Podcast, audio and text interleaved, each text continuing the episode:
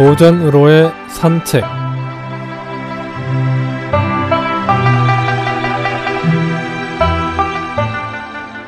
안녕하십니까 김혜영입니다.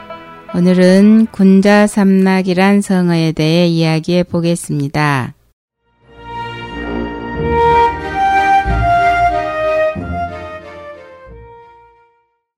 군자 삼락은 군자의 세 가지 즐거움이란 말로서 맹자 진심장 상편에 나오는 말입니다. 전국 시대의 위대한 철인으로서 공자의 사상을 계승 발전시킨 맹자는 군자의 세 가지 즐거움을 말하면서 다음과 같이 말했습니다. 군자에게는 세 가지 즐거움이 있는데 천하의 왕 노릇하는 것은 여기에 들어있지 않습니다. 첫째 즐거움은 양친이 다 살아계시고 형제가 무고한 것이요. 둘째 즐거움은 우러러보아 하늘에 부끄러움이 없고 굽어보아 사람에게 부끄럽지 않는 것이요. 세 번째 즐거움은 천하의 영재를 얻어서 교육하는 것이라고 말하고 있습니다. 맹자는 이렇게 세 가지를 들고서 천하의 왕 노릇하는 것은 이 세 가지 항목에 들어있지 않다고 다시 강조하였는데요. 이 삼락 중 첫째 것은 하늘이 부여하는 즐거움이요. 둘째는 자신의 수양으로서 얻을 수 있는 것이며, 셋째는 남과 더불어 얻는 즐거움이라고 할 수 있습니다. 주의가 쓴 맹자 집주에서는 이 대목의 해설을 다음과 같이 해놓았습니다.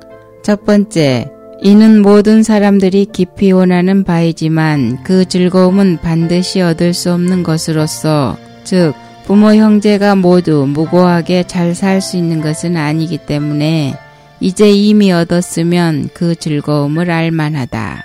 두 번째, 사람이 자기의 사욕을 이길 수 있다면 우러러도 부끄럽지 않고 굽어보아도 부끄럽지 않아서 마음이 태연하고 몸이 펴지니 그 즐거움을 알만하다. 그러나 이것에만 그친다면 굶주려질 것이다.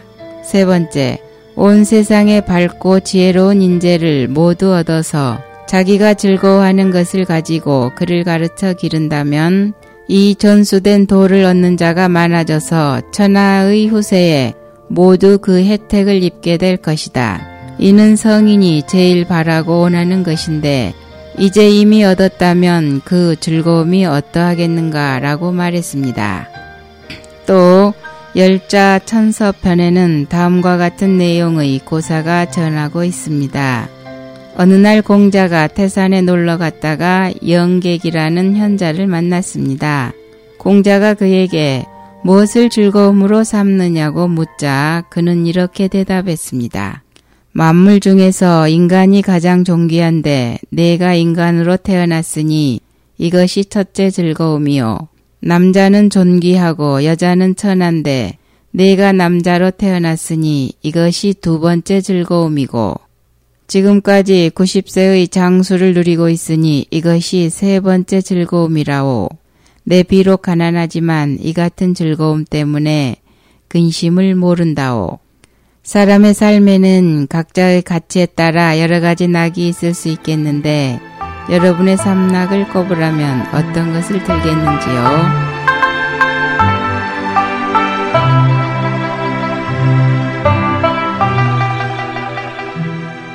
오늘은 맹자가 말한 군자 삼낙에 대해 알아보았습니다. 안녕히 계십시오.